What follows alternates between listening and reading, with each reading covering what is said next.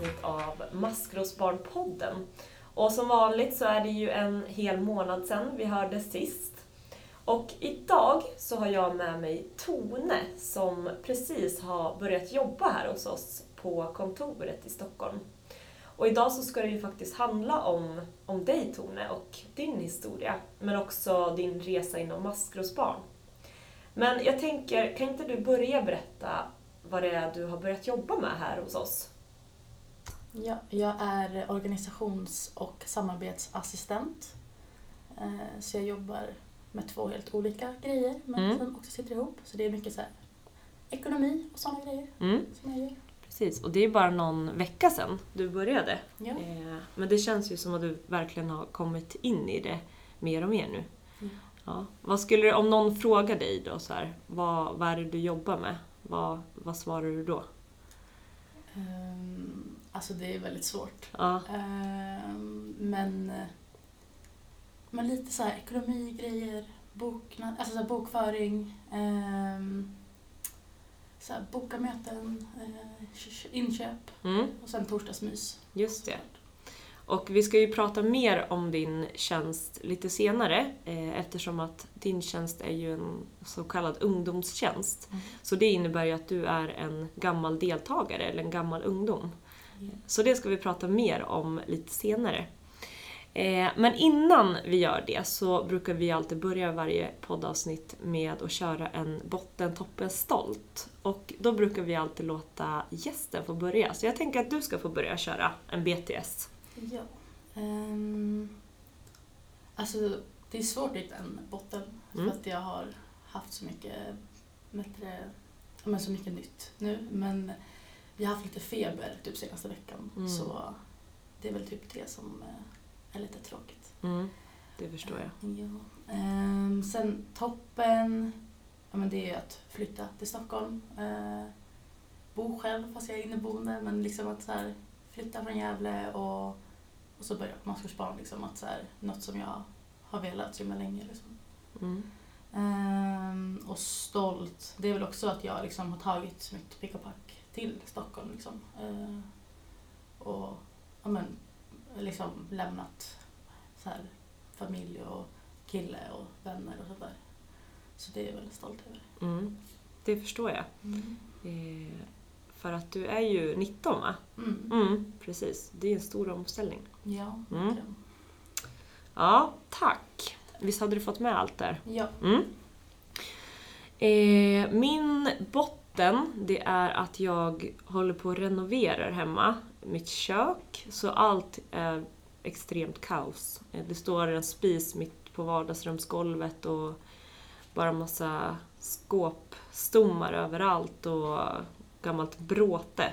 Eh, så det är svårt att liksom leva någon slags eh, organiserat liv i det.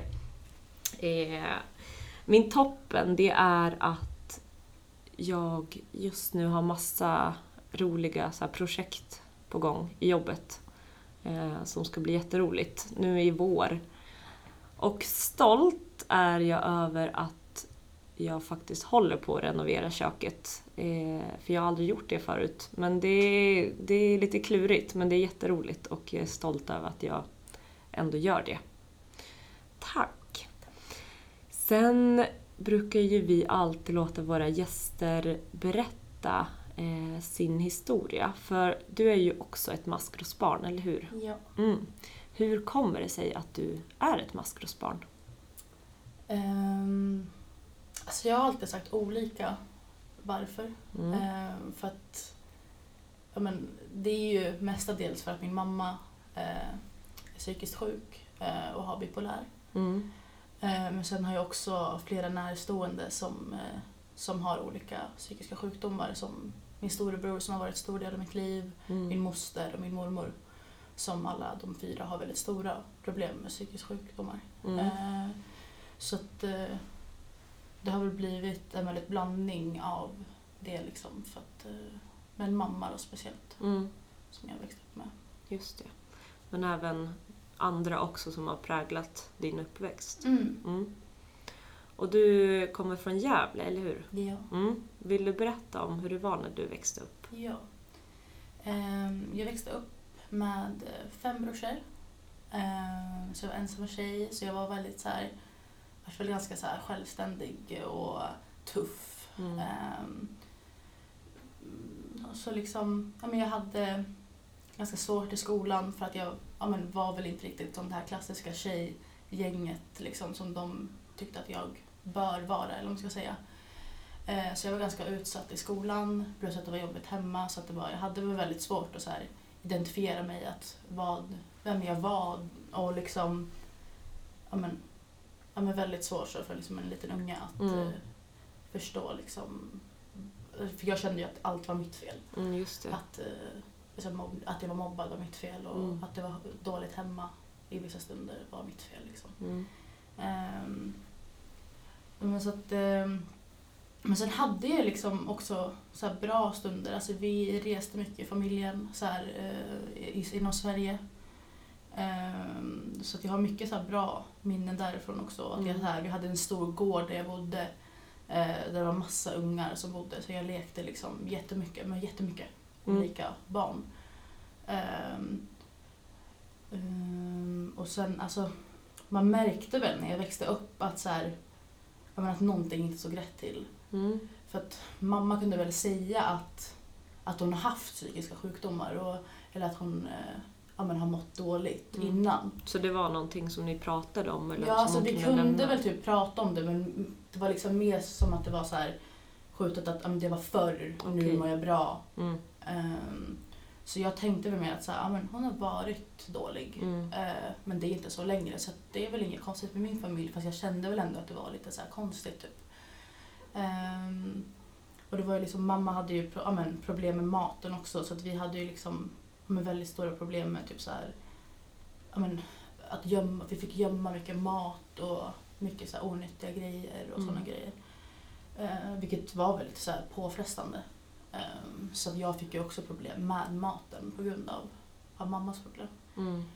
Ehm, men så vet det, hade jag eh, en moster också som hade det väldigt mycket problem. Eh, som det är också så här, min mamma och min eh, moster växte upp med deras gemensamma mamma som också då var psykiskt sjuk. Okej. Så att de alla tre då har problem med psykisk ohälsa. Mm. Ehm, så att vi blev väl väldigt nära, liksom, vi som blev kvar typ. Ehm, så jag och min kusin var väldigt nära och mina brorsor. Okej. Ehm, På grund av det? Ja men Mm. precis, det vart ju väldigt så att vi vart väldigt nära. Ehm, men sen träffade min moster en man som betedde sig väldigt, väldigt dåligt mot henne. Mm. Ehm, som, ja men det var en väldigt, eh, alltså omskakande eh, händelse.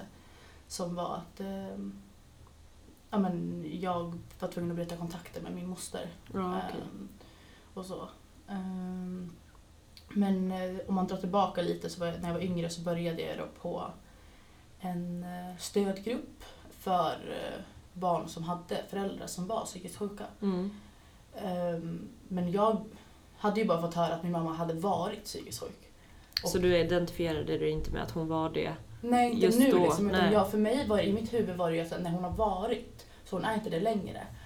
Ehm, men jag kunde ändå identifiera mig med de där barnen, att så här, kände likadant typ. Ehm, fast den gruppen var väl mer att så här, ja, men komma ut och få liksom, det var ju liksom, jag var ju började kanske när jag var sju liksom, Mm. så det var ju inte så här djupa samtal och såna grejer utan det var väl mer typ så här komma ifrån och få höra lite om typ så här psykisk ohälsa och så. Mm. Ehm, men så där gick jag, eh, det var ju liksom frivilligt, men om man gick liksom terminsvis och jag gick där i fem år. Mm. Hur gammal var du när du började där? Jag tror jag var runt så här sju, åtta. Eh, Så jag var ganska liten. Har du, Ehm, har du liksom starka minnen från att du började där och att du förstod varför du började där?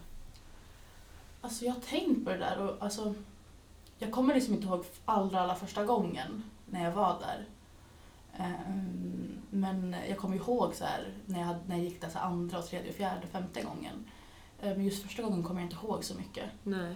Ehm, Men jag tror liksom att det var mamma som eh, alltså innerst inne liksom Mm. visste, hon vi- visste att hon var psykiskt sjuk fortfarande. Bara att hon inte ville säga det. Och ja, men som fick mig att gå dit. Liksom. Mm. Men så jag gick ju där sista året, 2013. Eh, Och kände väl att jag var ganska klar med det. Jag kände liksom att jag hade gått igenom deras liksom, procedur så många gånger att jag kände att jag får ingen nytta av det här. Nej, du hade lärt dig det du kunde av dem. Ja, Mm. och jag kände liksom att ja, men jag kommer inte vidare. Mm. Eh, Och jag förstår ändå inte så mycket om vad det är som är felet. För att jag trodde ju fortfarande att mamma hade bara varit Mm. psykiskt sjuk. Precis. Ehm, men så då sa de på typ så här, någon av de sista alltså, så här, träffarna som vi hade att det skulle komma en organisation eh, och eh, föreläsa för oss då, ungdomar. Eh, och att om vi ville så kunde vi anmäla oss dit och få komma. Så att jag och typ så här, kanske sju, åtta till anmälde oss. Eh, och så eh, efter någon vecka så kom eh, Åsa och eh, Jessica Mm. och eh, föreläste för oss. Eh, och jag kommer ihåg att jag bara så tyckte att det lät så himla kul. Och jag hade väl genom min så här, alltså att jag, jag hade ju vänner och så när jag var yngre men att ja, jag hade ju ändå väldigt svårt i skolan så Mm. um, jag tänkte väl typ så här, men läger, gud vad kul det Alltså det lät så, så himla mysigt att bara få komma ifrån och få liksom, ja men bara göra massa roligt och ändå få lära sig saker. Mm. Och så, här, så det var verkligen en så här blandning av att shit man får ha så kul och man eh, får lära sig så mycket nytt. Ehm, så jag eh, tyckte att det lät himla intressant eh, så jag eh, du, anmälde mig till ett eh, så julmys som Mm. de skulle ha i Gävle. Ehm, och eh, då träffade jag ja, men flera personer som jag kände sedan innan men som jag inte visste var maskursbarn. Jaha. Eh, Som, jag, också hade anmält sig till det då?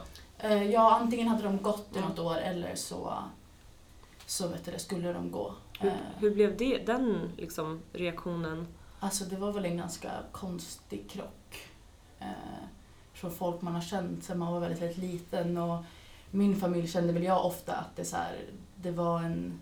Så här, vi ville visa oss utåt som en ganska perfekt familj. Mm. Ehm, och så hade jag fått för mig om flera av dem också att deras familjer, de var ju så perfekta och de har det så bra. Och liksom så här, den här klassiska stereotypen att så här, mamma och pappa, eh, två barn typ så Mm, liksom. precis. Med en liten vovve. Kärnfamiljen. Ja men verkligen så. Eh, så jag blev ganska chockad och det var väldigt så här speciellt i början men alltså det gick ju väldigt bra och man typ så här, men man kände bara av, av liksom atmosfären att så här, men jag är trygg här, typ, Mm. det spelar ingen roll att, eh, att vi känner varandra sen förr. Vad Eh, fint. Mm, det var verkligen så himla speciellt. Eh, Så att, men då, så under kvällen så, så försökte de ledarna som var där och så bara du måste söka, du måste söka och så drog verkligen i mig och jag bara så här, Till läger då? Ja men precis. Eh, som, de skulle ju släppa det ungefär typ två månader efter det där. Mm. Eh, Ansökningen. ja men precis. Eh, så att jag eh, tänkte, alltså jag hade väldigt så här inne, inombords att så här, ja, men jag ska nog söka liksom. Eh, och så, så att, eh, ja, men det blev februari och jag trodde, eller det stod på hemsidan att det skulle släppas då. Ehm, men det kom inte upp någonting och så, vet du, så väntade jag och väntade och så tänkte jag så här, men jag går in lite ibland och kollar. Så började jag tänka så här, men det kanske var första mars då jag missade. Ehm, men då glömde jag bort det under första mars. Ehm, så att jag gick väl in på typ så här, kanske eftermiddagen, kvällen och sökte och så, så, jag, så tänkte jag inte så mycket på det och så fick jag svar av Denisen, jag kommer inte ihåg när men, ja, men någon gång där så efter. Och då skrev hon att det är tyvärr fullt eh, och jag vart ju såhär, jaha, okej. Ja, ja, men det kanske inte var något för mig. Mm. Ehm, så liksom, jag levde ju bara mitt liv som vanligt och typ så här, jag tänkte ju på det ibland att så här, tänk att få åka på läger och Mm. gud jag skulle vilja göra det. Ehm, men så gick det tid och tid och tid och sen en vecka innan lägret skulle börja så hade jag bråkat med mina föräldrar och jag gick ut och så, så bara gick jättenära motorvägen och var så här jättearg och bara gick och promenerade och så här. Så bara hörde jag att min mobil ringde och bara, "Ha, vad är det här? Och så bara, Denise Maskursbarn. Bara, Jaha, ska hon säga nu? Så, det, så här svarade jag och så um, hon bara, hej, eh, så här, du har blivit reserv. Eh, så jag blev helt så här, till mig, så här, gå där jättearg och sen istället bara så här, Wah! Blev så här svinglad och bara så här, shit jag måste packa. Eh, Och liksom allt sådär liksom. Eh, Mm. Så att, eh, Så du fick en plats då på Ja, lägret? men precis. Berättade du det för dina föräldrar då? Ja, jag berättade det. Alltså de hämtade upp mig Mm. för att jag hade bara typ så gått ifrån när vi var på typ en affär Mm. och hämtade upp mig. Och liksom, de har väl aldrig riktigt förstått på något sätt. Alltså de har ju förstått grejen med att så här, ja men någonting är kanske inte riktigt rätt. Mm. Men eh, det första jag fick, så här, fick höra det var väl såhär, åh gud vad bra. För då kan du bli ungdomsledare sen och hjälpa andra barn. Mhm. Inte att du gjorde det för, liksom för din egen skull. Och det var väl det som typ slog tillbaka på mig att så här, men jag ska ju åka på grund av dig mamma, Mm. inte för att jag sen ska hjälpa andra barn. Precis. Ehm, så då var det ju så bråk igen. Mm. Så det var ju verkligen så från att så gå upp och ner, upp och ner i så mående eh, och känslor. Ehm, Precis, och det känner jag också igen mig jättemycket i med min Mm. förälder. Att så här, det kan vara så här att de vet att jag jobbar här men inte att det är på grund av dem. Ja, Eh, och det tror jag, precis. tror jag många kan identifiera sig ja, med. Ja, men det har jag hört flera Mm. prata om att, så här, att föräldrarna inte riktigt förstår att så här, det är faktiskt på grund av dig som Mm. jag är här. Liksom. Mm. Eh, nej, men så att jag åkte ju på läger och um, ja, men, hade ju liksom de bästa elva dagarna i Mm. mitt liv. Eh, Vilket år var det? 2014. Mm. Ehm, och eh, det var ju där jag började inse att så här, oj, mamma är nog fortfarande psykiskt Mm. sjuk. Eh, Hur kunde det yttra sig då? Att Ja, hon men, inte mådde alltså, bra? av alla vänner som jag eh, fick eh, så började vi liksom på arbetsgruppen som man har varje dag eh, så började vi liksom prata med varandra och även så här, ef- efter arbetsgruppen så kanske man gick iväg några stycken för att man typ så här På lägret? Ja men precis. Eh, Så, så kanske man gick iväg lite och bara pratade mer om det man hade pratat om eller man låg uppe på kvällen och pratade om det. Eh, Så då började man väl prata med folk och, och jag kände igen mig så mycket. Mm. Eh, Det var speciellt jag och två till tjejer som eh, sov ihop eh, året efter. Och vi låg och pratade på kvällen. ehm, Och vi insåg att alla våra tre mammor hade samma psy- psykiska sjukdom. Mm. Bipolaritet? Ja. Mm.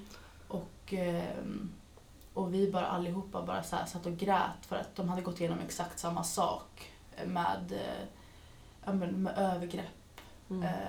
eh, med psykisk sjukdom och eh, med men mycket uppväxt. Liksom. Mm.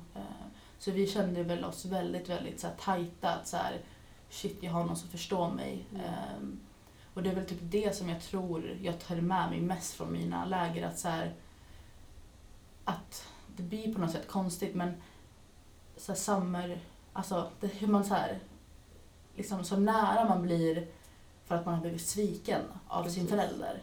Att man kan liksom förstå varandra så himla mycket. Att det liksom Identifiera sig med varandra? Alltså verkligen Mm. identifiera sig.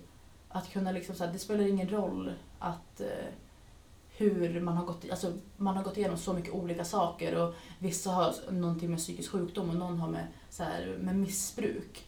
Men att man har på något sätt alla ja, men, gått igenom och haft samma, Känner, känt samma känt känsla? samma känslor och Mm. känt samma liksom, svek Mm. från sina föräldrar. Verkligen. Eh, att verkligen så här, sveket av att känna att man kanske inte, och där hade jag behövt min förälder. Eller där hade jag behövt någon ta mig på axeln eller där hade jag behövt en kram. Där Mm. hade jag behövt någon ta bort min tår. Alltså liksom, Eller bara en praktisk ja, vuxen ja som alltså bara fungerade? någon som förstod Mm. att så här, något var fel. Mm. Eh, och där kan jag nog känna att vi så många kände att vi har blivit svikna. Och det spelar ingen roll vad vi har gått igenom och hur mycket eller lite utan vi, vi hör ihop.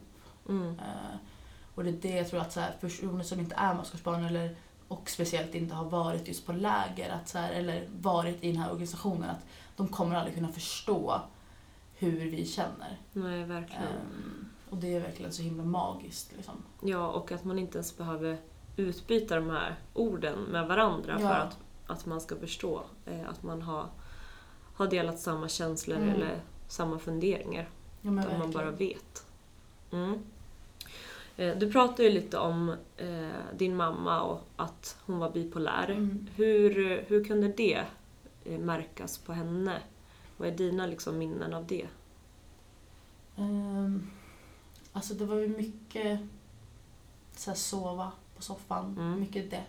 Mm. Ehm, alltså, det, ja, men, mycket depp som gick över till aggressivitet. Mm. Eh, aldrig eh, fysiskt, Nej. men eh, eh, väldigt liksom eh, så instängd och så. Som helt plötsligt gick upp i att hon skulle starta olika företag Mm, eh, och sälja saker. I sina maniska Ja. perioder. Mm.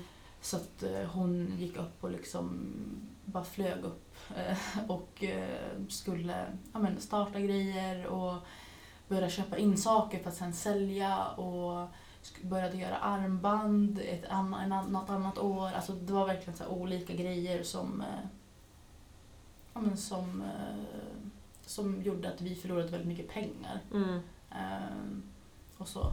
Så att det, var, det är mycket sådana grejer. Sen tror jag jag har trängt bort väldigt, väldigt mycket också för att det har varit så jobbigt. Och det har ju varit jobbigt med mycket olika grejer Mm. eh, som gör att jag har trängt bort så himla, himla mycket av det. Vilket jag kan, kan komma på så idag, olika händelser från när jag var väldigt liten. Att så här, shit, där var det nog någonting. Eller, Precis, Där- att man inte uppfattade det som att det kanske var ett problem ja, då, men att man förstår det i efterhand. Ja, men jag kunde ju inte förstå, liksom, så här, vi kunde ju gömma saker eller låsa olika skåp för att Mm. mamma inte skulle typ käka saker. Mm. Och det förstod inte jag då, att det var så här, ja men det gör väl alla typ. Ja, alltså jag tänkte, och, och vet du och nu i efterhand kan jag tänka så här, men, men gud liksom. Alltså, Mm. Det var ju därför jag också fick problem med min, alltså, med min mat Mm. och sådana där grejer. Eh, Så det har varit väldigt svårt på olika sätt. Så. Det förstår jag verkligen. Mm. Och du sa ju också att du hade fem bröder, va? Mm. Mm. Bodde du med dem? Eh, bodde de Mm. tillsammans med er? Ehm, alltså jag har två helbröder Ja. eh, som jag är väldigt nära i ålder med. Och de är jag jämt bort med. Mm. Eh, och sen har jag en brorsa som är väldigt mycket äldre än mig, som är 12 år äldre. Eh, och han bodde hos oss till han fyllde 18, så då var jag bara 6. Så jag har inte jättemycket eh, med honom då. Och sen har jag en som är 9 år äldre och han bodde halva tiden hos, eller inte ens halva, han bodde typ hos oss. Ju äldre han blev, ju mindre bodde han hos oss. Så till slut var han hos oss bara typ så varannan helg. Ehm, men sen har jag en brorsa som eh, är fosterhemsplacerad hos oss också. Mm. Men som jag har känt sedan han var 11 månader. Just det. Blev det så att ni tog olika roller i er familj, eh, du och dina syskon? Ja, alltså vi har väl tagit ganska mycket olika roller. Ehm, Men jag vet liksom, alltså så här. Det är en väldigt stor skillnad på hur, eftersom att jag då liksom har fått varit här och varit eh, på min, hos min stödgrupp där i fem år och varit på Maskrosbarn i nu snart fyra så blir det som att jag kan förstå problemen Mm. eh, som har varit. Men för dem så blir, är det en helt annan sak. De har inte sett det här, att det här har varit ett så stort problem. Och det är, så är det ju med alla syskon. Det spelar ingen roll om, om man har gått en stödgrupp eller inte. Att alla, alltså har man fem, sex syskon så kommer alla ha olika Upplevelser? Alltså, jag menar, Mm. helt olika historier kan Ja. man ha. Liksom, för att man har liksom bott med föräldrarna, speciellt vi som har så mycket olika åldrar. Mm. Så blir det som att vi har ju bott med våra föräldrar i olika tider. Just Eh, det. Så det blir väldigt så här, olika hur, hur man har haft det. Ja, verkligen. Eh, Så jag har ju väl känt mig ganska ensam med Ja. det. Liksom. Eh, Har ni syskon pratat om det här nu? Antingen då, eh, under tiden eller i efterhand? Om, om det här som hände eller om hur alla mådde? Är det någonting som ni har pratat om? Alltså, de är väl inte så öppna till att prata om det. För att de tycker ju att de hade en väldigt bra barndom. Ehm, och jag kan ju också i väldigt många alltså stunder känna att jag hade en bra barndom och att så här, i vissa stunder, typ till exempel när jag gick i skolan och hade problem i skolan så var ju mina föräldrar, liksom, de stod upp för mig hur mycket som helst. Men Mm. Alltså vi har, ja, men, vi har inte pratat så mycket Nej. om eh, problemen men oftast så blir det att vi inte kan prata om det för att vi har så olika inställning och eh, åsikter om det. Mm. Men det är bara du som, av dina syskon som har varit i kontakt med maskrosbarn? Ja. Mm. Eh, din, eh, din pappa, Mm. eh, för han bodde med er, Mm. Vart var han i, liksom, i det här? Var det någonting du pratade med honom om, eller förstod han liksom, att, Mm. att din mamma var sjuk? Alltså han har väl förstått i vissa stunder tror jag. Ehm, mamma har ju varit väldigt så här, ljugit för sig själv. Mm. Eh, så att, hon, så att det har blivit att hon liksom har bara blånekat det för oss. Mm. Eh, så att eh, han har väl förstått i så här, vissa stunder och, men med åren förstått att så här, det är mer och mer problem liksom. Mm. Och att vi kan mer och mer prata om det.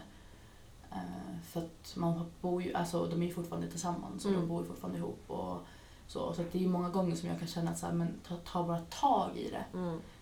Det, det tror jag många kan känna igen sig i, Mm. att man känner så. Men liksom, alltså speciellt liksom med att så här, frustrationen är att jag har sedan himla länge sagt åt dem att ta tag i era liv, jag orkar inte. Mm. Alltså liksom ryck upp er. Och det är ju så här, det är ju liksom en frustration från mig, jag kan inte göra någonting Nej. åt det.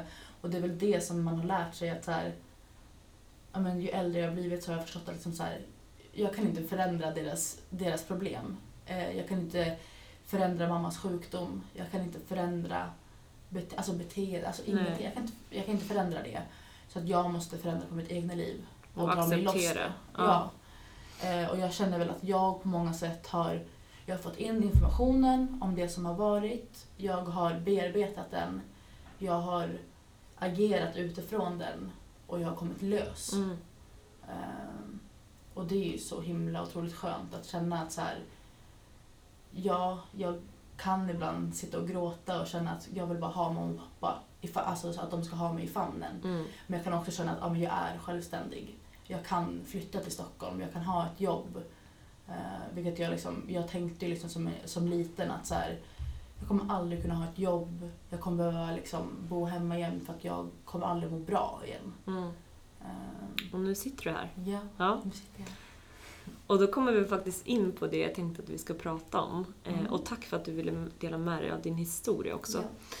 Ja. Eh, men du började ju hos Maskrosbarn på läger för fyra år sedan nu. Mm. Eh, hur har din eh, tid sett ut inom liksom, Maskrosbarn kändes? Ja, ehm, ja, men jag gick ju mitt eh, första steg 2014 eh, och sen eh, så blir det ju fem, 2015, 2016 så gick jag steg två och tre. Ehm, och sen var det ju några månader som man eh, väntade. Ehm, och till slut så, liksom, så fick jag ju ett samtal av Denise igen. Så då var det så här ännu en gång så här, jaha, varför ringer hon? Eh, så det var väl så här igen att man bara ser så här, Denise Maskersbarn. Ehm, och eh, så jag hade liksom en sån här fundering, så bara, "Ant- okej, antingen har jag gjort någonting dumt. det var liksom min första så här katastroftanke, jag bara shit, vad har jag gjort? Eh, till att så här, tänk om jag blir ungdomsledare. Tänk om, bara så här, kan jag drömma om det? Eh, och så svarade jag och så bara satt hon där och så här, alltså så här, som Denise kan vara, att så här, gå framåt lite. Lite lurig. Jag var lite så Ja. lurig och bara så här, hur mår du? Jag känner igen det ja, men det är verkligen så här, till att bara så här droppa så här, bara, vill du bli ungdomsledare? Mm. Eh, och då var det verkligen så här, shit, eh, gud vad kul.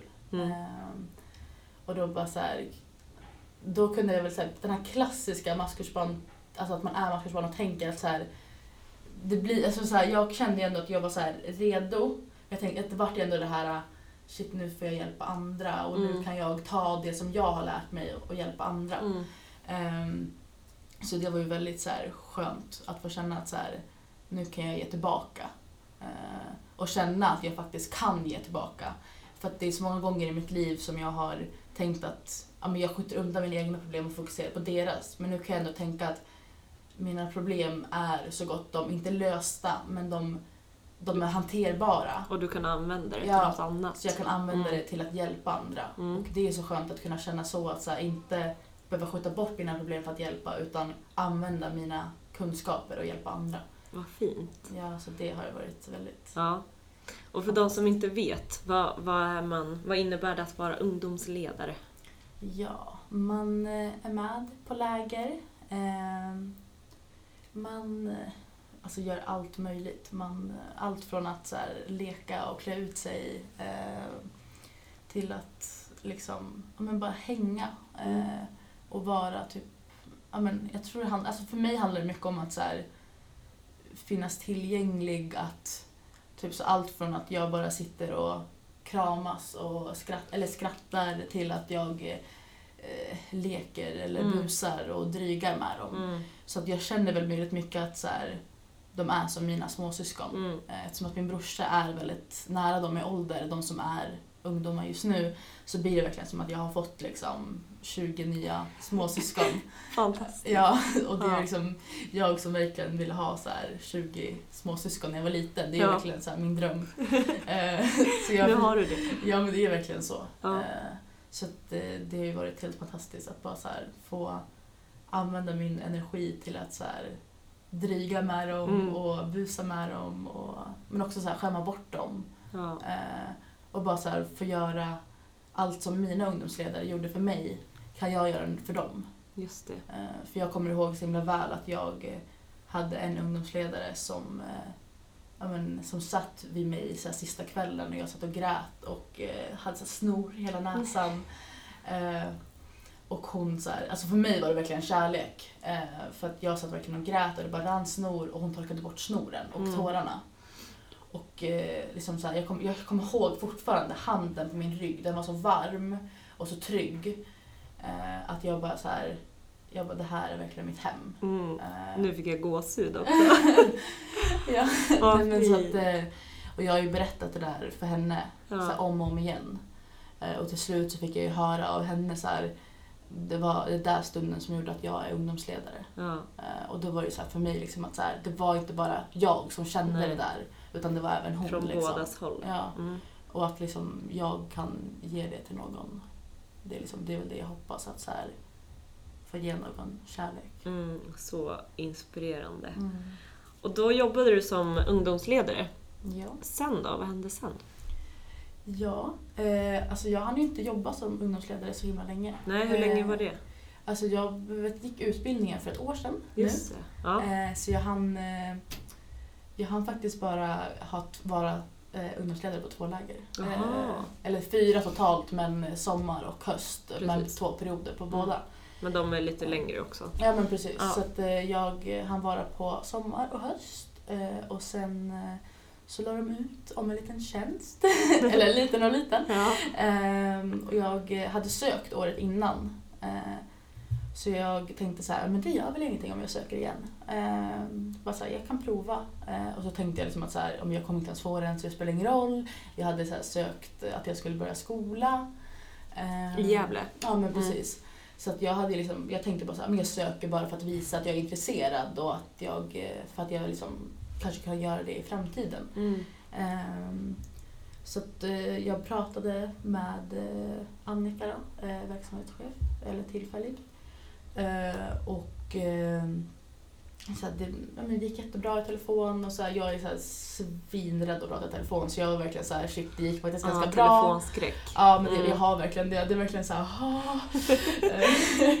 Så att eh, jag var livrädd men jag kände ändå efteråt att det, så här, men det gick ganska bra. Alltså nu får du inte vara hård mot dig själv nu så här, det gick Ja. bra.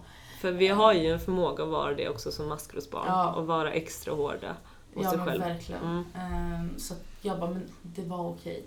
Ehm, så att jag eh, så här, ja, men vi pratade lite så här, skrev med varandra fram och tillbaka. Ehm, och sen så gick det typ ett tag, eh, någon vecka. Och så var det, det var ganska nära julafton. Eh, som Annika ringde mig och jag eh, var ute och handlade. Ehm, så jag eh, svarade inte just då för jag tänkte så här, ja, men, eller jag, jag fick upp, tog upp mobilen efteråt och bara så här, oj. Men eh, så skrev jag till henne och bara så, här, men, så vi bestämde att jag skulle ringa upp så här lite snabbt. Eh, för hon bara, det är ganska viktigt. Eh, så jag bara, jaha, vad är det nu då? Eh, så det var verkligen så tredje samtalet och jag bara, jaha, vad har jag gjort? eh, så att, eh, men då så, så vet du, alltså jag var ju verkligen inte förberedd. Eh, och hon bara, ja, eh, jag har suttit här på möte och vi har bestämt att du ska få, få tjänsten. Och jag liksom, bara, det var ju verkligen en chock. Mm. Eh, jag hade ju liksom så förberett att jag skulle börja skolan och liksom så här betala Vad tänkte du då? då? Eh, nej men alltså jag, alltså första tanken var väl bara så här, vart ska jag bo? Ja. Rent praktiskt Ja, det liksom. var verkligen så här bara, shit var ska jag bo? Eh, shit vad är det som händer? Eh, shit jag har ingen koll på vad jag ska Mm. göra. Eh, bara, Vad jag, är det ens ja, för men, tjänst? ja men det var verkligen Ja. såhär, jag bara jag sökte bara en tjänst, jag vet inte vad jag ska göra. Eh, jag har ingen utbildning så det var verkligen så här. jag hade ingen koll. Ehm, men eh, alltså så här, hon lugnade ner mig och sa liksom att så här, du kommer lära dig. Eh, Sindra som hade tjänsten innan skulle ju vara kvar några dagar så, att jag, så hon kunde liksom så skola in mig. Ja. Ehm, och eh, så, så att då hade jag mycket möten i början och så. Så det, det kändes ju väldigt, väldigt bra. Mm. Eh, och jag fick ju tag i lägenhet väldigt, väldigt fort. Mm. Eh, så att, eh, nej men jag har väl känt mig, alltså så här, Stockholm har ju alltid varit det stället där jag har känt att jag typ hör hemma. Eh, för Vad beror det på tror du? Alltså, jag är väl en ganska blandning av att så här, nej, alltså jag vet inte varför men jag har kallat mig själv väldigt mycket ångesttonen när jag var yngre. Ja, För att jag levde liksom i en bubbla av ångest och kände att jag kommer aldrig komma ut det. okej. Ehm, men liksom alltid när jag var i Stockholm så spräcktes den där bubblan. Eh, jag vågade vara mig själv. Jag hittade kompisar som, som gjorde att jag mådde bra. Eh, jag kunde liksom släppa kompisar som var jävla som inte var bra. Mm. Jag, men jag kände bara att jag kunde vara mig själv. Jag gick på konserter som är liksom mitt stora intresse. Där jag bara kunde liksom, jag kunde ha de kläderna jag ville. Jag kunde eh, dansa hur mycket jag ville för ingen skulle kolla på mig. Mm. Eh, för alla andra kommer dansa och alla andra mår bra av den här musiken. Så de kommer inte tycka att jag är en galning för jag står och gråter över att eh, liksom, den här artisten står på scen. Alltså jag bara, Mm. så här, Stockholm har alltid bara varit det stället där jag har alla mina vänner, jag går på konserter, jag kan vara mig själv. Mm. Och nu bor du här. Och nu bor jag här. Ja. Så det är jag så himla glad över. Så fett. Ja. Ja. Och din tjänst är ju en, eh, en tjänst som, eh, precis som du nämnde, att Sindra hade den innan. Och den är ju ett år. Så Mm. du kommer ju vara med oss här i ett år. Ja. Och nu har du varit här i, vad blir det, tre, fyra ja, det veckor? blir fjärde veckan. Ja. Och det känns ju som att du har varit här mycket längre, Mm. tycker jag.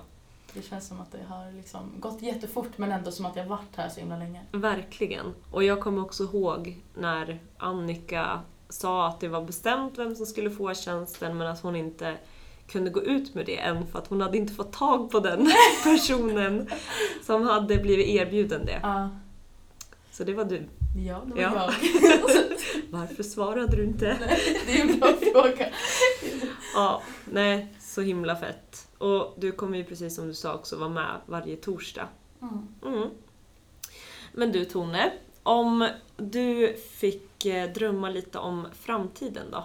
Hur ser din framtid ut? Mm. Alltså, jag har väldigt blandat. Jag har Mm. väldigt så här små mål Mm. eh, och väldigt stora drömmar. Ehm, och liksom, min allra största så grej som jag verkligen vill göra det är väl att, att volontärjobba. Mm. Ehm, Inom vad då? Alltså, jag skulle vilja säga allt Mm. egentligen för att jag vill göra allt. Mm. Men eh, det stora liksom så här, eh, som jag brinner för det är eh, speciellt barn, att jag vill jobba på ett barnhem. Men också elefanter. Mhm. Eh, jag, Wow. jag har en väldigt stor kärlek för elefanter. Ja. Elefanter och barn. Ja, Ja. så det, det är väl typ de två grejerna som jag skulle vilja göra och eh, speciellt när det gäller eh, på barnhem så skulle jag så himla gärna, alltså jag älskar att skriva och fota. Så att jag skulle vilja typ så här, ha en blogg eller liksom så här, kunna skicka insändare till tidningar och sånt för att få folk här förstå hur de kanske har det. Mm. Eh, och hur de känner. Att så här, kanske fråga barnen hur de, ja, men hur de mår, hur de känner. Alltså så här, verkligen få en så här inblick i deras liv, deras vardag. Mm. Eh, och även med bilder, att ha så här underbara bilder och sådana grejer. Så, och även få hjälpa dem liksom, praktiskt med att, liksom, det som behövs. Mm. Så det är väl min så här, stora dröm, att så här, skriva Wow. och jobba på barnen. Ja, det är ju ingen liten dröm, Nej. men så fin och viktig. Mm. Ja, riktigt bra. Ja. Mina drömmar är inte riktigt så stora, men någon gång kanske man... Göra ett kök. Ja. Men om du fick ge dig själv ett råd eh, eh, för ett år sedan, vad hade du velat sagt till dig själv då? Jag hade nog velat sagt att, ehm, men att släppa in folk. Mm. Ehm, att våga eh, lita på dem.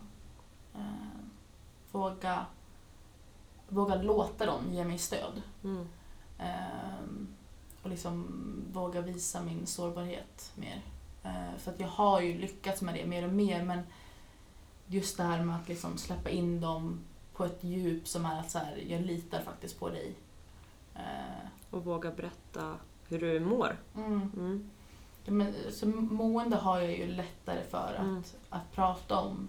Men just att så här, lita på dem så pass mycket att så här, jag vill faktiskt ha dig i mitt liv. Eh, och liksom, för att jag har så mycket skjutit bort, det har väl blivit en av mina nackdelar, att jag har skjutit bort folk bara de gör ett litet snedsteg eller bara vi har ett litet bråk för att jag är så rädd att de ska såra mig. Mm. Eh, och det hade jag väl känt att jag så här, sl- alltså, slösa inte bort de här vänskaperna Nej. eh, på att du är rädd. Nej. Liksom. Och vi brukar ju också prata om det, att man har olika konsekvenser. Och det, det där är ju en typisk konsekvens Mm. av att ha växt upp så som man har gjort. Jo men det har jag ju fått lärt mig väldigt, väldigt mycket just på maskersbana att så här, att eh, men mina konsekvenser eh, och att jag har pratat väldigt mycket med en av de som är väldigt nära som jag gick på läger med att eh, vi är väldigt så båda två. Eh, så vi har skjutit bort varandra så himla himla mycket under alla de här åren. Men vi mer och mer inser att ja, men, varför skjuter vi bort varandra? Vi vill ju ha varandra i våra liv och Mm. vi, vi litar ju på varandra. Men vi vågar inte visa det för den andra för då kanske den alltså, sviker oss. Ja. Typ. Att man är, man är så rädd att släppa in dem för att då kan de krossa hela en. Liksom. Ja. Eh, Och det är ju mänskligt att känna så. Det är väldigt, väldigt mänskligt. Och väldigt vanligt också, tänker jag. Mm, det är väldigt vanligt bara att man inte pratar om det och det är väl Precis. det som är det otroligt viktiga att så här, prata om det och förstå liksom att så här, du är inte ensam. Mm. Eh, och så. Kloka insikter. Eh, om du fick föreställa dig någonting som du skulle vilja säga till dig själv om tre år, vad hade det kunnat varit? Om liksom det som, hur jag skulle, om tre år som att jag ska ge mig råd till det, hur jag är idag eller hur... alltså ja, hur- precis. Ja. Eh, Ehm,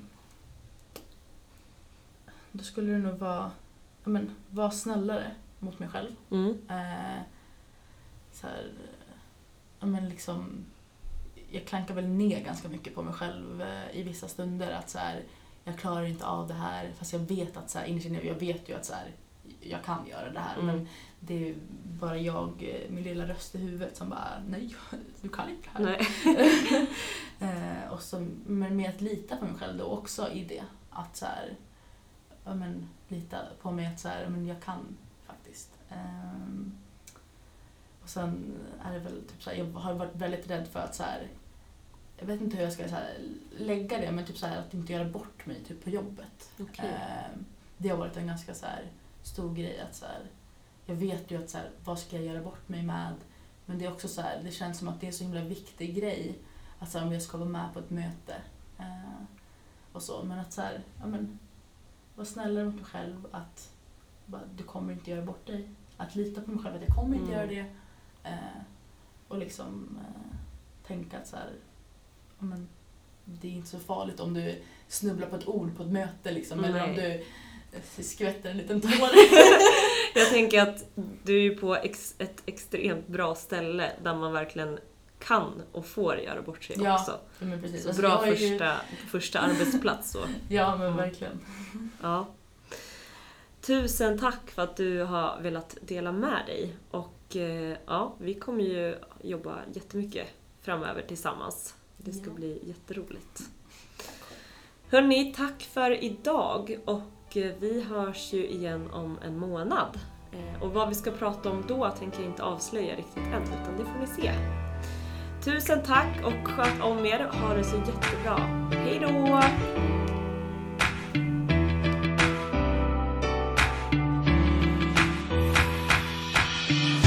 kan klättra så högt som du vill. Det är ditt liv, ingen annan säger till. Sikta mot toppen, dit du vill nå. Fortsätt att kämpa, du vet att det går. Du kan klättra så högt som du vill. Det är ditt liv, ingen annan säger till. Sikta mot toppen, dit du vill nå. Fortsätt att kämpa, du vet att det går som händer hela tiden Men vi är skapta för att överleva livet. En svår uppväxt med rädsla och hat. Men vi var för små för att kunna slå tillbaks. Gått igenom smärta och tårar dag för dag. Men vi lever än idag för vi är maskrosbarn. Vi kämpar för att kunna ta oss vidare. Vi är starka, tillsammans är vi krigare. Vi borde inte skämmas, vi ska vara stolta. För det finns folk som inte fattar hur vi orkar.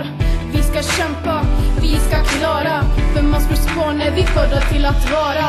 Ett maskrosbarn slutar aldrig kämpa. De försöker fast de kan få vänta.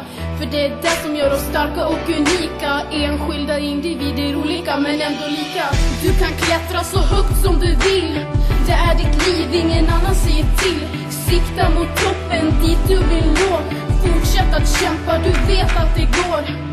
Du kan klättra så högt som du vill. Det är ditt liv, ingen annan säger till. Sikta mot toppen, dit du vill nå.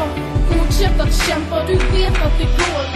Jag vet att det känns tufft, försök att blicka fram. Finns ju för att kunna ta hand om varann. Känner liknande känslor om hur kärlek blev hat. När dagarna blev tunga bestod av skrik och prat. Om det är en tröst har vi gått i samma spår. Även som det känns som ingen annan förstår Måste vrida in och ut på det som är ditt liv. Tänka efter vad du vill så du i hjärtat känner frid. Skapa dig en framtid, du är värd att må bra. Kolla på Therese och vad hon blivit idag. Hon har varit som du, legat i botten på ett hav. Men kämpade sig upp och skapade maskrosbarn. Hennes ord är så sanna, precis som hon sa.